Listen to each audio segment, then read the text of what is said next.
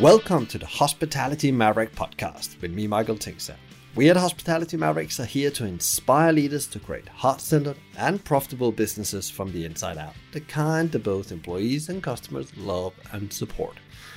In this episode, I had a great pleasure talking with Mark Horton, who is the former CEO of the Australian based Mexican chain Guzmani and Gomez.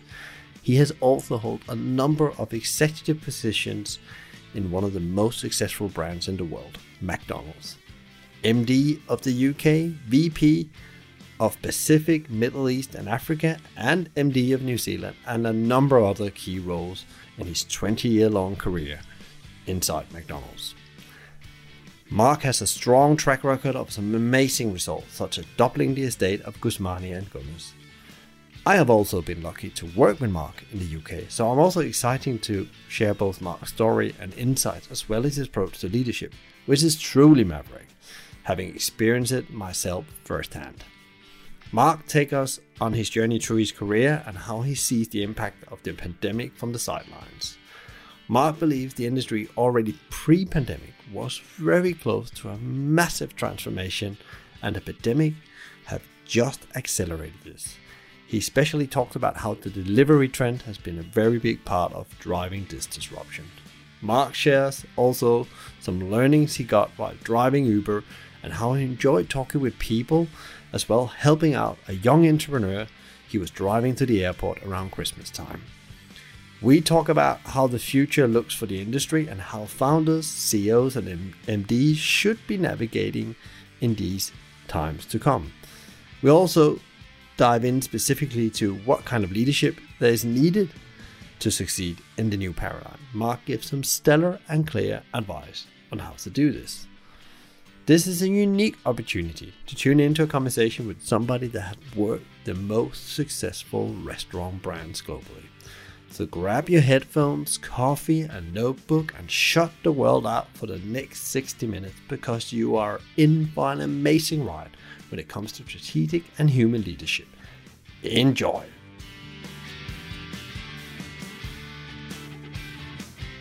In the middle of the pandemic, or are we in the beginning? Nobody really knows. But I have hooked up with a, a former colleague of mine who is uh, Mark Horton. There's also the former CEO for uh, Guzman and Gomez, and also have spent a lifetime in uh, McDonald's as CEO in different parts of, of the world. And I'm sure that Mark really will give you something to think about because he have built businesses across the world with a specific way to to how to lead these businesses into success. So welcome to the the podcast, Mark. Pleasure to talk to you again. As we just said before we went live, I've been I've been uh, I've been reaching out to you a couple of times because uh, we met we worked together in uh, in McDonald's in the UK, uh, uh, and I thought the way you were thinking leadership was actually the way forward in general for the industry at that point. And I've been quite persistent to to get you on because I know you you will have an interesting uh, interesting views and thinking that will actually help maybe people navigating out of all this uncertainty we see right now with the pandemic. So thank you very much for, to getting on, Mark. Pleasure. It is an interesting time. Talking about interesting time before we go into that, it will be great just for people out there that doesn't know who Mark Horton is and uh, what what your journey has been within uh, hospitality uh, and life and and uh, and where you are now. Yeah, sure. Well, I guess the starting point is I was I was born to a Huddersfield man up in uh, the lovely northern parts of uh, England in uh, Yorkshire. Um, but I did uh, grow up in uh, Australia, and mostly for that part, grew up in a little town called Coffs Harbour, which is halfway between Sydney and Brisbane, fifty thousand people. And I joined McDonald's there on my fifteenth birthday, which was the start of my big career there. But uh, you know, over that uh, time, I, I did an accounting degree while I was at McDonald's. I became a manager at McDonald's. Um, I uh, worked for Ernst & Young. I moved to Sydney. Uh, and uh, then eventually McDonald's head office in Sydney gave me a call to say, how about you come and work for our finance team? Uh, we're looking for chartered accountants who have worked in McDonald's stores. So I did that many years ago, and um, that started um, uh, my very long term McDonald's career, which included being in finance, being in supply chain. I opened the, the Boston market chain in Australia. And uh, then I became the CEO of McDonald's in New Zealand. I moved to Singapore and looked after McDonald's in Middle East Africa, which was 23 markets, uh, for a very interesting region for a poor little Coffs Harbour boys. I've got plenty of stories if we had lots of time about what I saw in uh, uh, in the uh, in the uh, Middle East. Um, and then I became the the managing director of McDonald's in the United Kingdom, which, as you know, is a very large six billion dollar brand in the UK. So that was great, but it was time to come home for a variety of different reasons. And I came home thinking I'm never going to do food again because you know McDonald's is the biggest and best, best as far as you know results and penetration in the marketplace. Uh, and I was looking at a couple of opportunities to uh, to look in some non-food areas. But I came home and saw this Guzman y Gomez, which uh, is a brand that started in 2006, and by that time I'd already left to New Zealand. Uh, but a couple of ex McDonald's Australian legends had bought into it, and one of them was Steve Jermyn, who was a very long-term CFO of McDonald's Australia and was a really mentoring father type figure to me. So I was very close with him and he asked me to have a look at the brand and possibly look at working with them. And I was still very determined not to uh, stay in food, but I saw the brand and, and saw some fabulous high quality food served as fast as McDonald's. And I, I hadn't seen that before, that combination before of really good quality food. I mean, talking grilled chicken actually cooked on a grill on site. And hadn't seen that before served that fast. And I thought, geez, there's something really in this. But I, but I but I didn't want to do food again. And I, and I also didn't want to say no to my long term mentor, Steve Jermyn. So I agreed to meet the founder, a bloke called Stephen Marks. And him and uh, Robert Hazan were two long life mates from New York who moved to Australia with um, both married Australian women.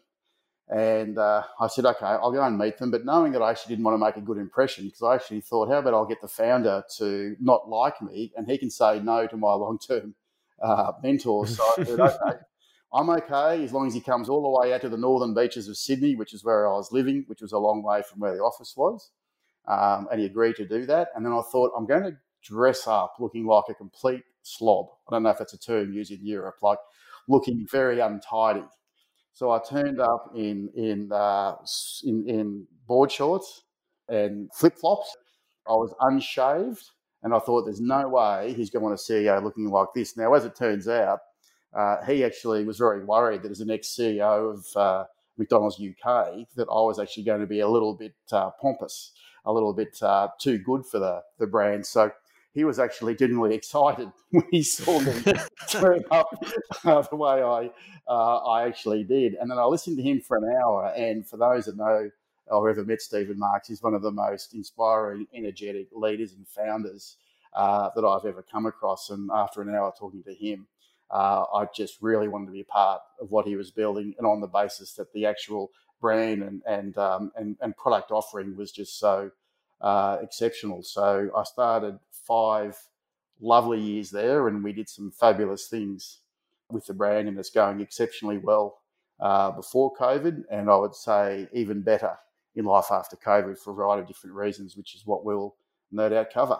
And the interesting thing, Mark, was I've, I've been reading up a bit. It was like you've been on a journey with them where you almost have doubled the business and taking it uh, abroad as well, uh, outside Australia to US, Japan, Singapore. Is that correct? Uh, yeah, we, we had a great time. I mean, firstly, Stephen, Robert, and I uh, sat down, and the first question, obviously, for the founders was, you know, what is your long term uh, mission here uh, with this brand? And their response was they wanted to be the biggest restaurant company in the world. And you know, founders obviously have very aspirational goals. So I said, well, well, the first thing is um, you, you, will need to be in the QSR. You need to be in fast food because that's the biggest. If you want to be the biggest, that's the sector you're going to have to be in. And if you don't want to move the brand into fast food, then you have to choose another uh, another goal because GYG was pretty much, say for the sake of the argument, like a Five Guys. Um, it was more of a fast, casual uh, shopfront uh, type type offering. And so, and, and power to uh, Robert and Stephen, they, they both agreed that that was the, uh, the way to go, despite the risk of a stigma going to fast food meant there was a sense that your food was bad. But GYG had already, GYG is short for Guzman y Gomez, GYG had already brought up a very strong brand following um, for a lot of uh, very core customers, although the percentage of people that were aware of the brand was still quite low in those times. We had 58 restaurants when I started in 2015. Um, so we went through a very long journey of moving the brand from fast casual into QSR, and, and that that's that's a lot bigger than people think. And there's a lot of brands that see a lot of success in drive-through and just think, well, we're going to do drive-through. But a lot of brands, um, they're not really positioned to go in the drive-through. And, and, a, and a key requirement for drive-through is the ability to do very high volume, uh, because you need that for the uh, for, to make the economics work. But more importantly, if you add a drive-through lane on, I mean, drive-through sales, as you know, in McDonald's is 60 something percent. In GYG, it's about 50 percent. Um, so you're putting on so much extra volume. Um, at the same time, you've got lots of new delivery volume coming in, which is a subject we'll talk about soon. Um, so many brands have this desire to be in fast food, but actually haven't got the operating platform uh, to actually put enough throughput through to be able to actually do drive-through work in a way that the customer experience is good and to make the uh, the economics work. Um, luckily for me, GYG again had that really high quality, clean food and had the operating platform that was fast as McDonald's. So it really put GYG into that space to be able to go on to fast food. But that actually meant that we had to start a new real estate strategy. We had to look at the menu offering we had because portability was important. So over the years, we uh, we've added fries, we've added mini portions, uh, we've added a cheaper product range over time. I still say we because we're a shareholder. I should say I'm no longer working at GYG. I've um, after after nearly five years, I handed the CEOship back to the founder uh, Stephen Marks, who was taking the brand on to even higher levels, which is uh, which is fantastic. But all of the technology systems uh, needed uh, needed changing. So so there was so much that had to be done uh, to make that work. And I would have to say that it was one of the, the best things that we did um, because in life after COVID, which we'll talk about soon, um, restaurants that had a real strong suburban footprint, restaurants that had a high delivery platform and a high drive through platform uh, are just doing exceptionally well and, and, uh, and setting records. Um, and in that time, uh, 58 restaurants, I think in Australia, we had about 125. Uh, by the time I left, of that, about 30 were drive throughs. Um, we, uh, GYG's in Singapore. They were already in Singapore when I started. They're in Japan. They were in Japan when I started, but they've obviously added more restaurants. Um, and then we opened in the US in January uh, this this year, and I was lucky enough to go over to the opening in Naperville, Naperville in Chicago. Important that Naperville is a large suburban centre. It's not in the downtown part of Chicago. So a lot of people asked us, why are you going to the US? There is a mazillion, gazillion Mexican um, restaurants there, and Chipotle is already there that has this major scale. But one thing you noticed about the uh, the US business, and this comes back to a point I'll constantly make, you've really got to be very clear with what your competitive advantage is as a business. And for GYG, it was this quality food, which I believe, which I believe I know is better quality than Chipotle and we serve it as fast as McDonald's and have a drive through. Now, in the US, there actually aren't any brands that we came across or any customer could tell us about that had this sort of quality food that was a bit above Chipotle, um, but actually had a drive through as well. And what we know is that people in America love Mexican and they love drive throughs. So we felt we felt there was a really strong niche there that was taking two loves in the US that um, uh, that would see us really do well. And we opened extremely well there, and then this funny thing called COVID uh, came along. So it's uh, put growth plans on pause there, but I've got no doubt over the long term that it's going to be extremely successful in the uh, in the US. You already tossed a couple of things that you said we're going to dive into, but what I think that's interesting with you as well uh, that you, you took the break from the, the CEO uh, role, but also you've been you've been doing bucket list things. You've been doing things you need to doing life to really live. You've been on some travels. You've been sharing that on LinkedIn. But also, one of the things I I saw when I reached out to you again was that you've been uh, out being an Uber driver for a couple of weeks. That's... to connect, connect with the, the real world, uh, you said, and I think I think that's a great thing. What did you learn from that? Because that must have been such a you know, in a way, a relief, a, a simple thing to do. Drive people around, have a chat with them. It was. I had a fabulous bucket list. I mean, I went to the US opening. I went to Colombia. I did courses, took kids on a cruise, took my mum on a holiday, joined a gym, all the things you do. But I drove Uber for two weeks, and obviously everybody laughed at me at the start, going, "You know, geez, what's wrong with you?" But I always sat and looked at the Uber driver and thought, "Mate, you're just sitting there having conversations with people all day." And and I just thought to myself, after 14 years of being a CEO, wouldn't it be great just to have chats with no pressure, no data coming at you from everywhere? And I genuinely loved it. I did it for two weeks. That was my uh, bucket list. I got a 4.98 rating, I should say, Michael. Mm. I think that's pretty good in Uber That's quite world. good, yeah. Um, and I got to the end of it, and I found I, I missed it. I really missed the social interaction with, uh, with people, and it really struck me how conversational and social people were willing to be in the uh, car. So I actually still do it most Friday nights because everyone's finished work for the week, they're out having drinks and dinner, they're in a pretty jovial mood, and it's just fun. But I actually, it struck me as we were going through COVID how personal people are willing to be in the Uber car environment, what they're willing to share with a stranger. And I, I had a young guy who was probably in his early 20s who uh, had just bought two gyms in the northern beaches of Sydney. And he bought them like two weeks to a month before COVID began. And I picked him up from his gym and I was taking him to the airport because he was going home to see his parents. And he was in the car, he was trying to ring his accountant, his bankers, his landlords, his employees, all over the place. He was completely out of sorts. Um, and, he, and he told his best mate he was ringing, just going, mate, I might as well just end it. And he was, he was, he was, he was, he was in the car, and I was going, geez, if I let this guy out of the car, he really could go and hurt himself. So I said to him, I said, mate, here's my background. What time's your flight? And he said, it's, it's three hours away. And so I said, mate, why don't we just pop over? What, let's just stop and have a coffee. And he said, oh, mate, that'd be great. So I sat down and had a coffee. We went through, mate, this is, this is what you need to do with your real estate, with your landlord, bang, bang, bang. This is what you need to do with your banks, bang, bang, bang. This is what you need. There's government support, do bang, bang, bang. And we went through all the key things he needed to do. And he walked away with a game plan. And then he, he got out of the car and you could see the energy back at his feet again. And, and, and that for me gave me the most pleasure when you talk to people who can really sort of get some benefit from you in that short period of time they're in the car with you. So um, I've, I've really enjoyed it and I keep doing it every Friday night. I get paid very poorly, by the way, so you should tip your Uber man whenever, whenever, you can.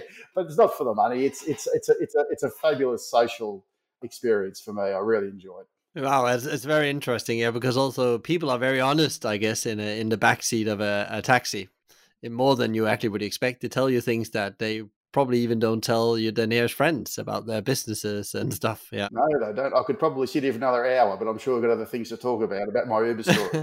yeah, that's such an interesting thing that you went out on such a social experiment.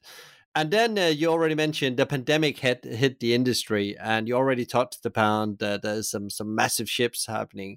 So I know you're not uh, right now the, the captain on the ship right now, but you're still very closely connected to uh, to the industry and what's going on. Uh, so what what are you seeing, and uh, what what's happened right now, and how do you think this is gonna change the industry if you look 12, 18 months ahead? Well, yeah, it's a good question, Michael. And, and, and I think it's important to, to, sort of go back a little bit further than COVID because I, I, actually saw some major shifts happening in the market before COVID's come along. And, and I, I think all COVID's done is, is massively accelerate the movement. And so the things, the things that I, I talk about is um, firstly, in the convenience space, I talk about a thing called reverse correlation when it comes to brands. And when you, when you look at people uh, and you ask them, you know, rank the brands that you're happy to tell people that you went to last week. Suffice to say, McDonald's and KFC are probably at the bottom. They're, they're brands that people normally aren't too proud to uh, to tell people they've been to. Having said that, McDonald's and KFC over the last five years um, have delivered the strongest business growth over the last five years. So where you're seeing a lot of more trendy brands and food brands and pokey and all this sort of stuff, uh, sushi, you know, coming into the marketplace, and they're the ones that people are proudly show people they're eating and tell people they're eating, take Insta photos over it. Um, but they're actually the ones that are really struggling. So it's just a reminder that convenience is absolute king. So again, when I met with Robert and Stephen, the founders, and we agreed to go into fast food, it was the massive first. Stephen always talked about the need to move your feet uh, constantly, and so the big move of the first feet was to shift the brand to leverage into that convenience movement. I mean, if brands that people don't like, uh, don't like telling people they've been to, and don't trust, all the core elements that for most in the business world will go, well, that's a company that won't be succeeding they still succeed showing the power of convenience. Um, and the next one was delivery. Delivery, delivery for the industry was the Kodak moment or the blockbuster moment of other other industries. Like anything, uh, you know, brands that have been somewhat decimated by the online channel um, were decimated because they didn't get ahead of the curve and embrace this change in channel for whatever reason, whether they were concerned about quality, whether it was the margins and the commissions charged by the aggregators. Um, but delivery is the channel that is building, even before COVID, was building very aggressively in the, the background. And you probably heard, like many people, so many brands went, no, Uber Eats, I hate them. Deliveroo, I hate them. Their commissions are terrible. That's it. I'm not doing it. I want people to come into my restaurants. And any and any restaurant brand that took that position early I think are the ones that are dead or in the process of dying uh, right now. And it's not uncommon. I mean, I remember I even had a debate back in 2014 when I was in the UK. Uh, one of my biggest um, friction points with my executive team was a strong desire I had to do in delivery in 2014, and they were unanimously opposed to it. And, and, and so if McDonald's were thinking that in 2014, I'm sure many others actually were. Now, obviously, it turned out that once the trend built, McDonald's got on board and, and no doubt driving a lot of their growth now. Um, we made a decision really early in Guzman y Gomez to, to, to, to lead uh, delivery and be the number one customer with both Deliveroo and Uber Eats, who are the two key players um, in, uh, in Australia. Um, and that has really positioned Guzman y Gomez, and any other brand that really embraced delivery nice and early have, have really set them up for success. So, what you've seen through COVID now is delivery has just gone to a whole new level, particularly as people were staying at home, there was lockdowns, they weren't going to get out, they weren't they weren't comfortable to go to restaurants because of the possible existence of COVID. So, in many cases, um, delivery as a percentage of the mix uh, went up 50% to a near a double. So the problem you got with that is there are a lot of uh, food places where the margins on delivery are very weak. If they didn't uh, leverage good commission rates with the aggregators or they didn't put the right pricing mechanisms in place, and even worse for franchising organisations, because then there was a big debate about the share of the pie in those delivery sales and what royalties, etc. The uh, franchisors should be charging the, uh, the franchisees.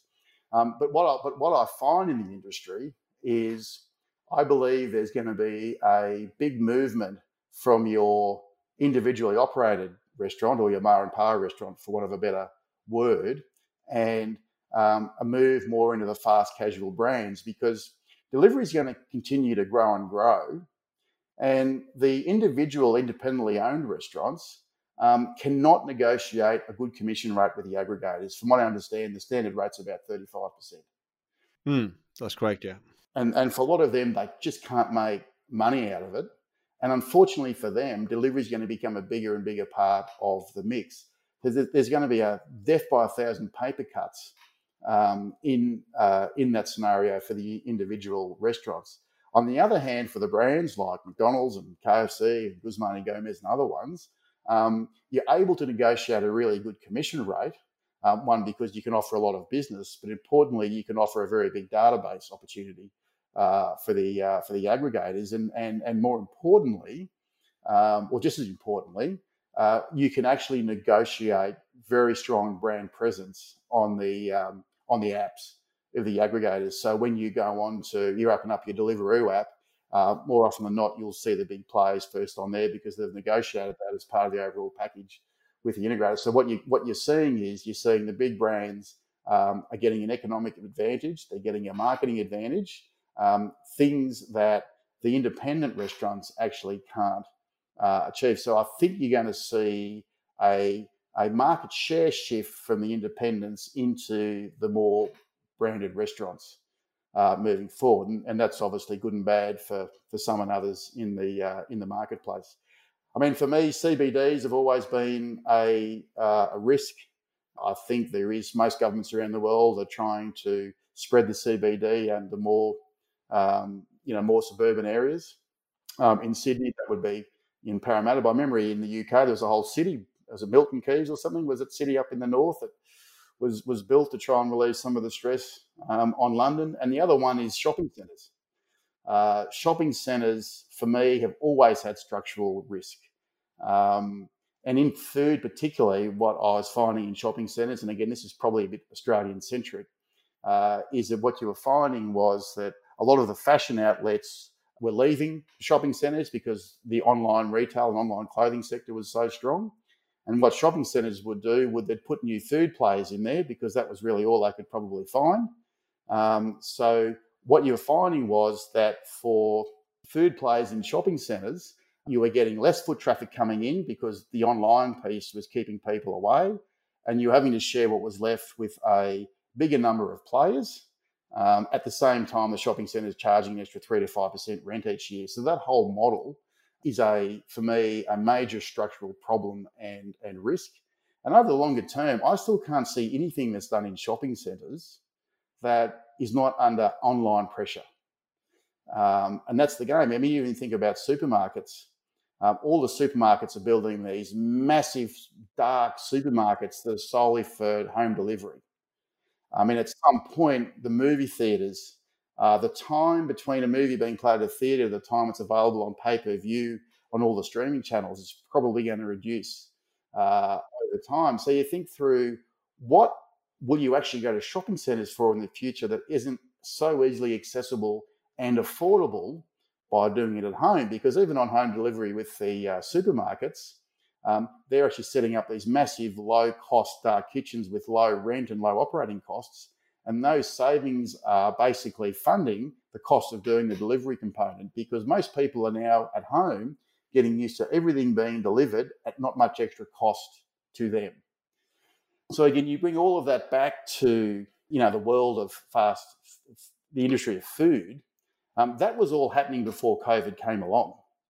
What what COVID has done has has materially put the accelerator on delivery as a channel going faster, more people working from home in the suburbs, uh, drive-throughs going uh, really well, less people in shopping centres, and more people realising they can get most things people most things delivered at home at at very little cost. And so what what COVID has done by really accelerating that is in the in the food game, you've had a uh, many brands majorly succeed. Um, I think McDonald's and KFC and Guzman y Gomez are all doing very, very strong growth. I heard Stephen Marks on a QSR media function said all of the drive-throughs in Guzman y Gomez are now doing 30% increases.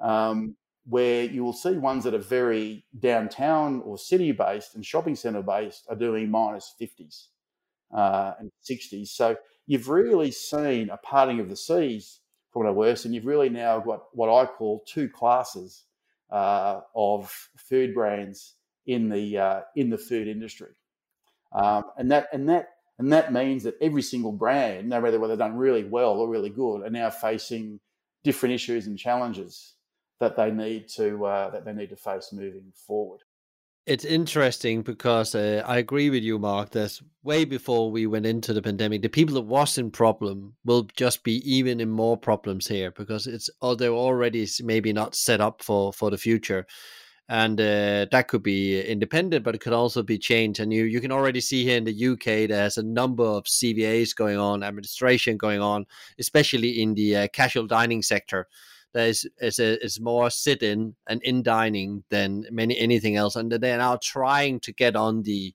delivery kind of thing, the, the click and collect, and it's very difficult for them to, to turn the ship around. Also because there's no cash around to do it, so you have to to bootstrap in principle.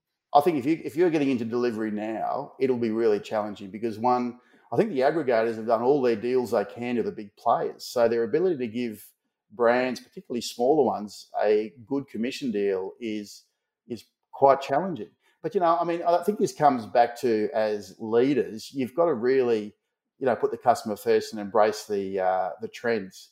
And I, I, think a lot of challenges for food, because delivery, you know, if you're on it and doing really well, well played, and and and congratulations to you, you'll be one of the ones that survive. But there are risks with delivery. I mean, the margins normally aren't as good, um, but more importantly, and and you know, Stephen and I used to talk about this in Guzman y Gomez. I mean, how uh, the problem with more delivery is there's a bigger percentage of your customer base not not eating your food at its highest quality point. I mean, we all come from you know McDonald's days. I mean, French fries delivered versus eating them in the restaurant are two very different things. And if you're also a brand that has great decor, or you've got great staff, you've got great culture, there is fundamentally an experience in the restaurant which is part of your brand proposition. Well, obviously, again, the customers aren't seeing that, but they're still paying the same price um, for things that are cost embedded into the in restaurant uh, experience. So um, it, it is a real challenge uh, for restaurants that really want to preserve their quality and uh, and the experience in their restaurants. But it's still no excuse for not understanding the future trends of the business and the need to embrace them really early because it wasn't just delivery in the food sector. How many sectors have gone through online carnage? Whether it was uh, clothing or whether it was, uh, as I said, Blockbuster in the video space and Netflix and Kodak before, it, or with the digital cameras, there has been case after case um, of companies that have been slaughtered because they haven't embraced uh, how consumers are moving move, moving forward, and um, they've tried to defend their current patch because that is the lower risk one in the short term in their eyes. What is the uh, biggest surprise you've seen in all this that's going on? What has have shocked you? Anything that have shocked you? Well, I think the thing that's uh, well in the food sector, I think the thing that shocked me is how how the extreme of that movement in the past. I mean, I mean to see your McDonald's, KFCs, and GYG, it's just the massive growth uh, they've they've seen, and I mean they all did negative comps when markets were in the worst of the lockdowns because no one could really even leave their home. Um, but once once some of the restrictions came in place and the government stimuluses came out, you saw some remarkable levels of growth. And in the other way, it was just interesting to see um, how negative um, you know others have gone. But um, outside of food, of course, as we all know, the very interesting thing that has really shocked a lot of people is is how how well the stock markets have done uh, in the background. I was reading today that McDonald's have hit an all time high um, in their uh, you know, in their uh, in their share price. So it's um, uh, that's interesting as well because the share market does have some sort of link to confidence and desire for people to spend in the marketplace. So that'll be interesting to see how that plays out over time you should do your educated guess and you can't do anything else right now because uncertainty is so big you almost sometimes can't see two weeks ahead as a leader of a business. But uh, how do you see the whole market uh, look in 12 to 18 months when we hopefully are starting to have a vaccine that is being uh, uh implemented uh, the pandemic has uh, found its, its way out of our communities and so on. But how do you see the restaurant market at that point? Because 12 to 18 months is a long time in the restaurant market struggling with cash flow. Well, I think long and short term, Michael, I, I actually still think the the trends we're seeing before COVID and accelerated by COVID, I still think they're going to actually continue in the background. I think delivery will continue to grow as a percentage of the uh, the mix. I, I think that uh, drive-throughs will be continue to be uh, successful. I think there'll be a lot of independent restaurants that will close, that will move business into the uh, the chain restaurants. And again, I think Guzman y Gomez particularly is very well placed uh, for that. So I think all of that's going to happen. I, I think the uh, the interesting thing will be a little bit of volatility still um, to to play out. And you know, one that always comes to mind is is government stimulus. Uh, so if some of the good results or any results are being driven by government stimulus, obviously at some point that will uh, reverse. So does that mean that for a period of time some of these strong markets go into a little bit of negative before they continue their journey positive? And what does that mean from a, uh, a leadership position uh, is uh, is really important. Um, and um, the other one, I guess, is the work from home mentality now, and that's partly why a lot of the suburban drive-through type restaurants is I mean, any boss who had these had cynicism about employees being productive at home um, has been answered. Um, And some have been answered that they can't be trusted and they'll be dealt with. But for the most part, I think most people have shown that their productivity levels and even their mental health is stronger by working from home. I speak to a lot of people who go to the gym instead of the time they were in the bus or the train into work, they're now going to the gym. Um, they're able to go and pick their kids up from school and then get back on the laptop. So I think what it's proven, productivity and mental health is so strong. I think you'll still see uh, some percentage of people who are working from home through COVID will now stay, but I do think some will go back. So suburban brands like your McDonald's, Guzman y Gomez, and KFCs uh, might see a bit of a, a, a, negative drag as you're seeing some of that come back to the city. And and for what it's worth, a lot of those city-based brands who are doing minus 50 obviously really need that for them to uh, uh, to succeed moving forward. So I think that long term, I think it's going to continue, but leaders are going to have to still manage some uh, some volatility uh, in the in the uh, next 12 months as we get to some sort of sense of normal again. Yeah, and uh, and then you know uh, Pret from your, your time in in the UK, and they are really struggling and a really strong brand, I would say, and, it has many of the elements you talked about. You know, purpose, culture, experience, multi revenue, and uh, also on the on the tech right. But they didn't move probably fast enough to to be ready for this, and uh, and probably not out of a a bad situation. It was just it was just so much going on. They had so many try, you know, so busy on a day to day with the office environment, especially London and bigger cities again. And you can see that how they suddenly. Is, I think there's many people looking at that thinking, "Wow, that's that's a bit of a shock that a, a such a, a well established brand is just losing momentum now." And and they talking about maybe you know maybe they're going to go to half the size. It's it's it's it's it's crazy. Yeah, but as you, as you said, what we said before, they've they've got lots of uh, um, a lot of their outlets are reliant on on workers, uh, city workers. They're a very lunchtime dominated uh, brand. Uh, delivery, they've got no drive-throughs, um, and they are a yeah, socially responsible brand that everybody loves. But again, I keep coming back to I think I think we have roles as leaders to be socially responsible, um, but at the same time, you, you do acknowledge that the, the, the, business is growing the strongest, uh, McDonald's and KFC. Um, and so the challenge is how do you get the right balance of being socially responsible, but coming back to what customers actually want is good quality, good quality food, easily accessible. That's that's the key. Now, if you can become a much loved brand on top of that, of course, that really helps. Um, but you know, I I've now got to the point where I actually don't believe in customer research any anymore. Um, and and to be fair with Stephen at GYG, that uh, you know uh, uh, convinced me of this is that people people don't tell the truth in research. What what customers say they will do versus what they do to what they do do. I think the gap has not, has never been as wide. Um, you know, before you talk about food, obviously you saw it in you know Trump's election in sixteen, Brexit in Australia, the um, Scott Morrison was a long way behind in the polls. All the poll results are wrong. Um, whenever when, I remember, I remember when I launched free range eggs in New Zealand, all the customers said that you know there was a thirty percent.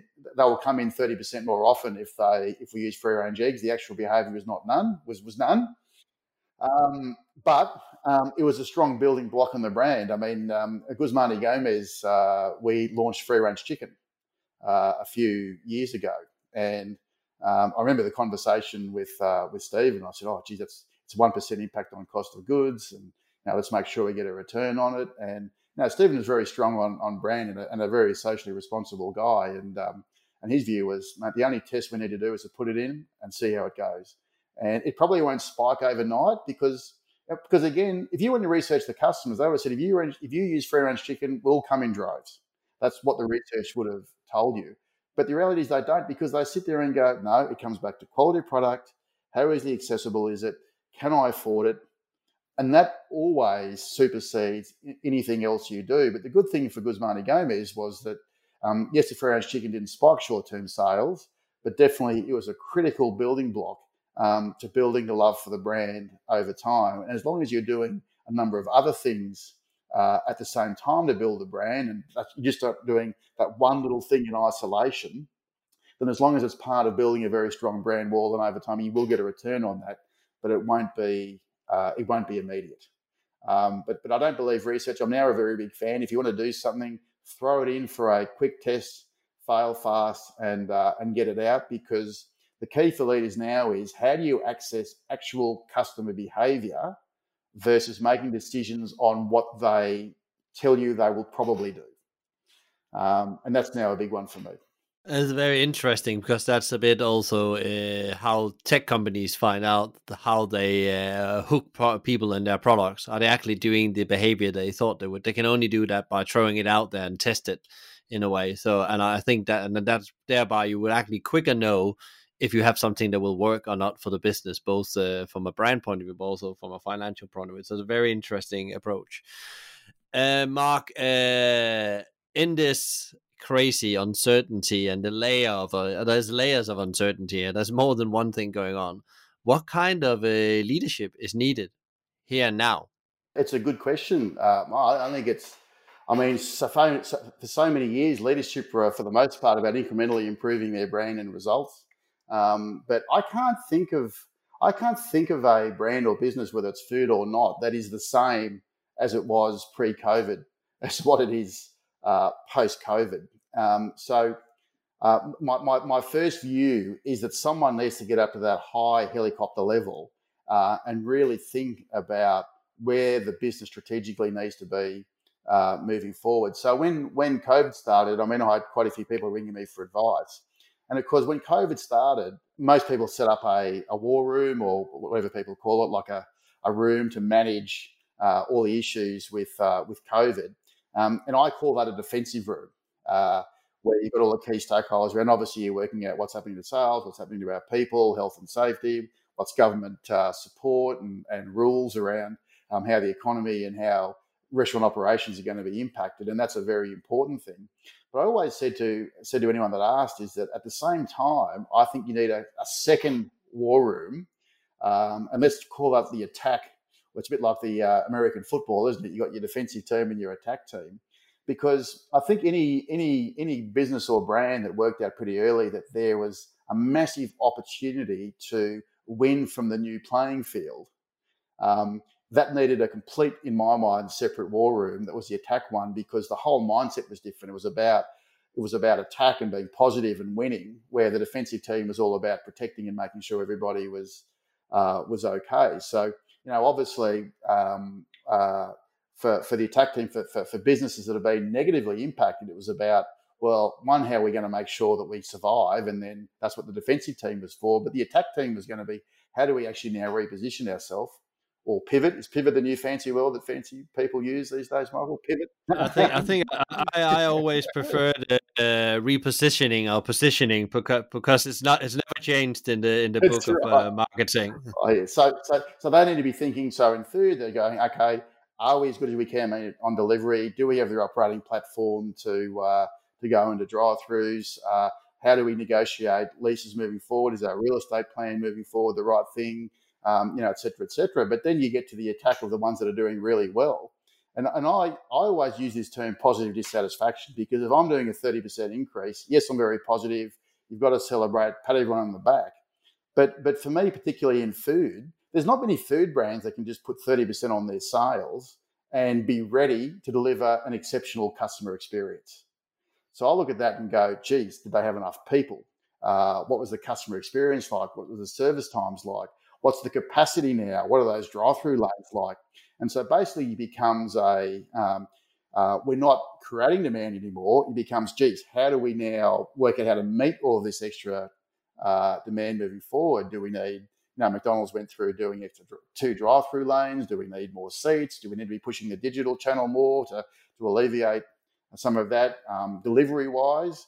You know, there was, in McDonald's and some Guzman y Gomez stores, there was sometimes 20 delivery riders sitting in the dining room clamoring over the customers trying to eat their food. So, so I look at that and go, right, now that we're in this significantly strong position, how do we now take this greatness and actually now accelerate that growth moving forward? My guess is that if, according to Steve's numbers, if, if GYG drive-throughs are doing 30%, my guess is if they had enough capacity, they could have been doing a lot more, maybe 40 or 50 um, percent. And then for a lot of other brands, um, and maybe outside of food, um, I think there is a little bit of depends how nasty you want to be, but my guess is there's probably lots of other uh, brands out there that are on their knees um, and possibly with a somewhat brutal approach, you could possibly give them their last rites with some certain with some certain um, uh, decisions you make as a uh, as a business to steal market share. So so again, I, I, so from a leadership perspective, I think there's get up the helicopter level, look at your defense strategy, and look at your attack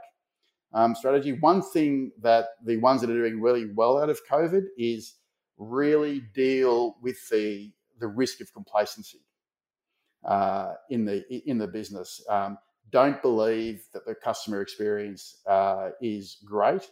Don't believe that in 12 months' time, when government stimulus goes and people move into the city, um, that there's not going to be a negative pressure uh, on the uh, on the business. KFC in Australia is a really good example of this. Uh, Michael, I live in the northern beaches of Sydney, around the Manly area. For those that have been to uh, Australia, um, and the way that the rules are working in Australia through COVID at the moment, because COVID's been very well managed in Australia, one of the highest performing in relation to COVID rates. Melbourne's been an issue, but outside of Melbourne, it's been great. All the dining rooms are open um, in all the restaurants in the northern beaches, including McDonald's and Guzman y Gomez, etc.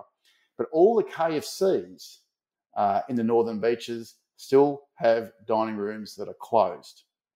And now, when you think through the mentality there, you've got franchisees going, I'm doing massive sales growth. If I open the kitchen up, I've now got to put labour on to clean. There's a cost of keeping the dining room operating. I'm doing 20% sales increase. Why would I? Um, but fundamentally, now either so either the KFC leadership haven't been strong enough to force franchisees to protect the customer experience, um, or they don't believe it themselves that it's needed because they as a leadership team are seeing 20% sales increases them uh, themselves. But I can tell you one thing for sure: customers are angry that they can't come in and eat their food. So, you know, whilst you're doing 20%, their complacency is creating um, customer aggravation. And to think that at some point that won't bite you in the backside, um, for me, is naive. So, so leaders really have to, if they're doing well, manage uh, complacency. Um, and the other one is, I guess my last point on, on leadership is uh, empathy for your people. And uh, even even even brands that are doing really well. I mean, there's lots of people that don't know if they're going to have a job moving forward. There's still some volatility to come. Maybe their job's okay, but their their their, their partner's job or their parents' job, uh, lending's become an issue. I mean, there's just so much out there that people are still very fragile uh, out there. So so leaders are going to have to be uh, calm and strong in driving the business, but having a real arm around the shoulder uh, mentality in embracing the entire um, organization. So I think that's something that, uh, and I call it a top and tail approach with leaders. I think leaders are going to have to be very good at the high end and setting strategy and calm and strong leadership. I think they have to have a very good executive team to run the middle part of the business, just making sure that everything's executed well and the day to day of the business is gone. And then leaders need to get out in the field um, and really be very visible in that empathy. And and the good thing for me when I used to be a CEO, that was my favourite part of the uh, the job. And I still have some fabulous photos of my time in the UK. I remember going to a uh, restaurant at Colchester, um, and I, I, remember going to uh, the uh, the restaurant there. It was in the top ten highest volume UK restaurants. It was only like an hour's drive, uh, could be more outside of London. And the the franchisee met me in the car park and he pulled me aside and said, "Oh, Mark, before you go in, I just need to tell you the crew are all quite, um, they're sort of jumping off the walls, right?" I said, "Okay, well that's that's nice." And I said, "You need to know this restaurant's been here 25 years and the CEO's never been." And I said, "Oh, that's a bit that's a bit odd." I went into the restaurant and uh, and the station, you know, they were all pretty excited, and that excited me, etc. And I remember talking to the restaurant manager about, um, you know, what's your record drive record cars through drive through in an hour? And they said, oh, I think we're about 140. Um, I could be making up numbers here, but it's the example. I said, what's it going to take to get you to 180? And then she sat down and went, oh, these four or five things and blah, blah, blah. And we had a good laugh about it. We got all the rest of the management team around the table. And then I thought, let's do something funny here. I said, let's go and get a bucket of ketchup. We got a uh, prep pan liner out and we all wrote down we are going to achieve 180 cars by the, the end of three months and all of the management team and the crew put their hands in the ketchup, and we all put ketchup handprints um, mm. on that uh, on that uh, on that on that bit of um, paper. As it turned out, much to the horror of my executive team once I got back. But um, but um, but but that's but that's what you that, that's where leaders are going to have to be. You, that you just really making feel that they um, you care about them, they're part of the brand, and you're thinking about them moving forward. In, in um, fair play to Stephen Marks and uh, again in Guzman y Gomez when um, again I was gone by the time COVID was, but from what I understood, um, when a lot of restaurants, I mean even in Guzman y Gomez, the restaurants in the CBD obviously got majorly impacted, like every brand that had uh, restaurants in the in the CBD area, and most the normal approach for most people would have been: Are those stores making money? If not, close them.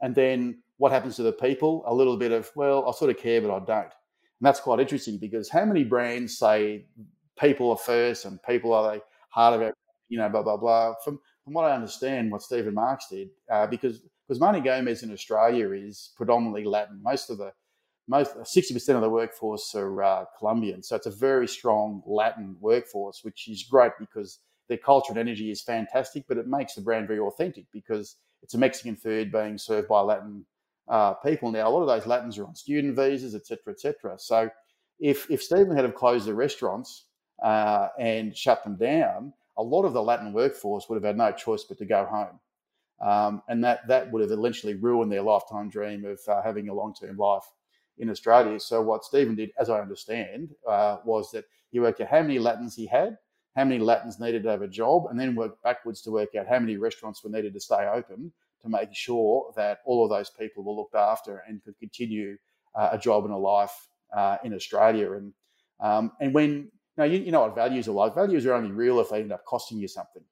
Um, so at that moment, Stephen put a badge of honour on Guzman y Gomez, saying, um, "We actually do put people first. We say it and we follow through on it."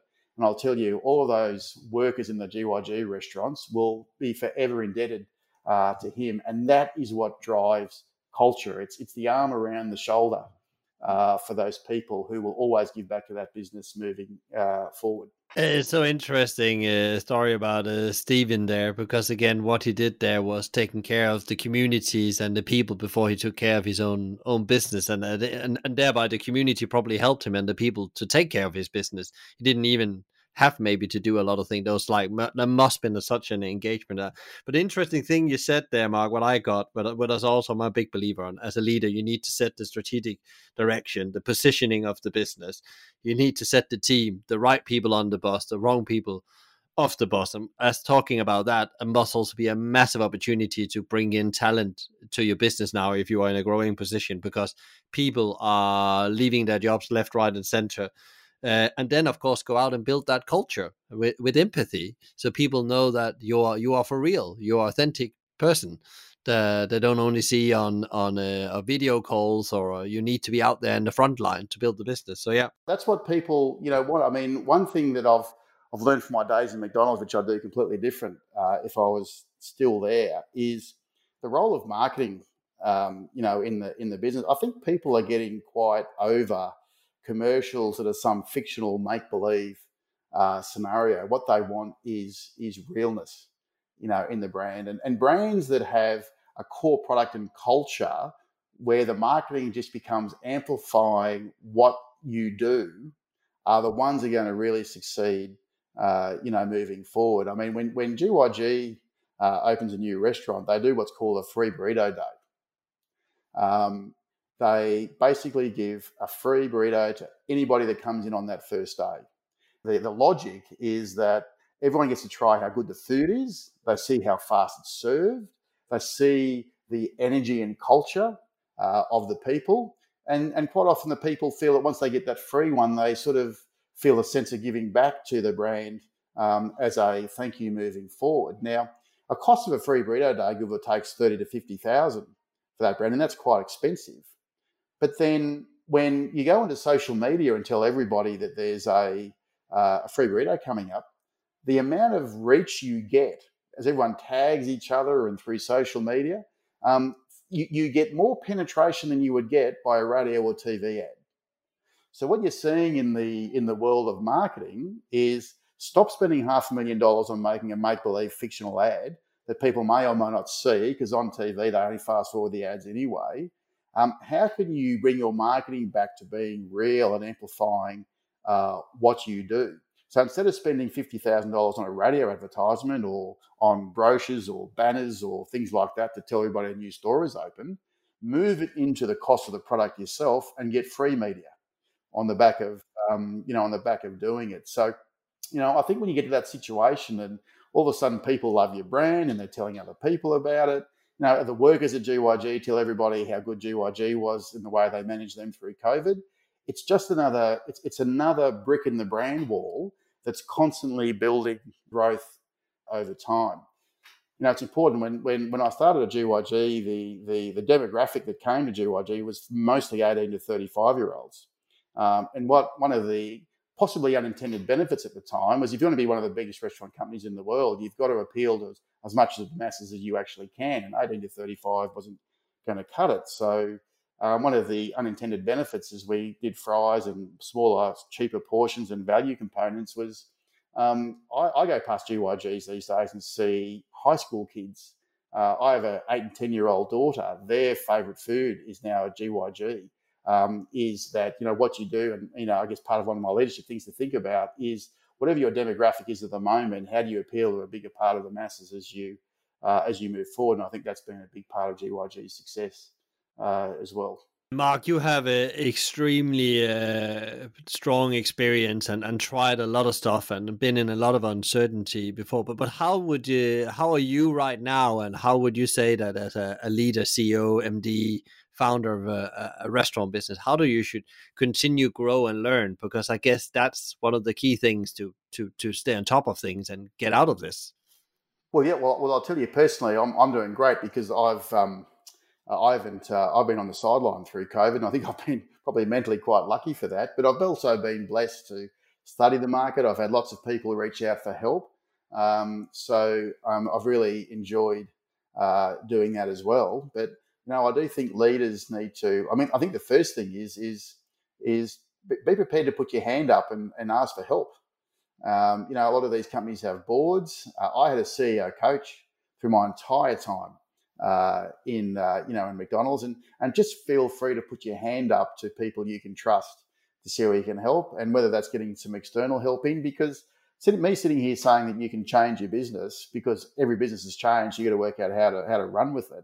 It's easier said than done, of course. So, so I really do think be prepared to ask for help. Um, put your arm around the shoulders of your entire organisation, whatever you're going to do, making sure there's a bit of co-contribution to it and making sure everybody's aligned uh, on board uh, is really important. But I, but I think the exciting thing is is um, particularly for the brands that I've been involved with that I actually believe are actually longer term benefiting from COVID is is you know short term pain for long term gain. And I actually think um, once things start to settle, I think it's going to be an exciting opportunity for those that take up the opportunity to work out what to do differently um, in leveraging the new world uh, that we're, we're in today. You've got to keep moving your feet. In the end of the, the podcast, Mark, because we, we're starting to get there, is uh, I always ask the guests to give like t- three top advice to leaders out there. What what what would you do right now? We can also we can rephrase the question. What would Mark do if he was sitting in a CEO role in a food business right now? What would be your top three advice?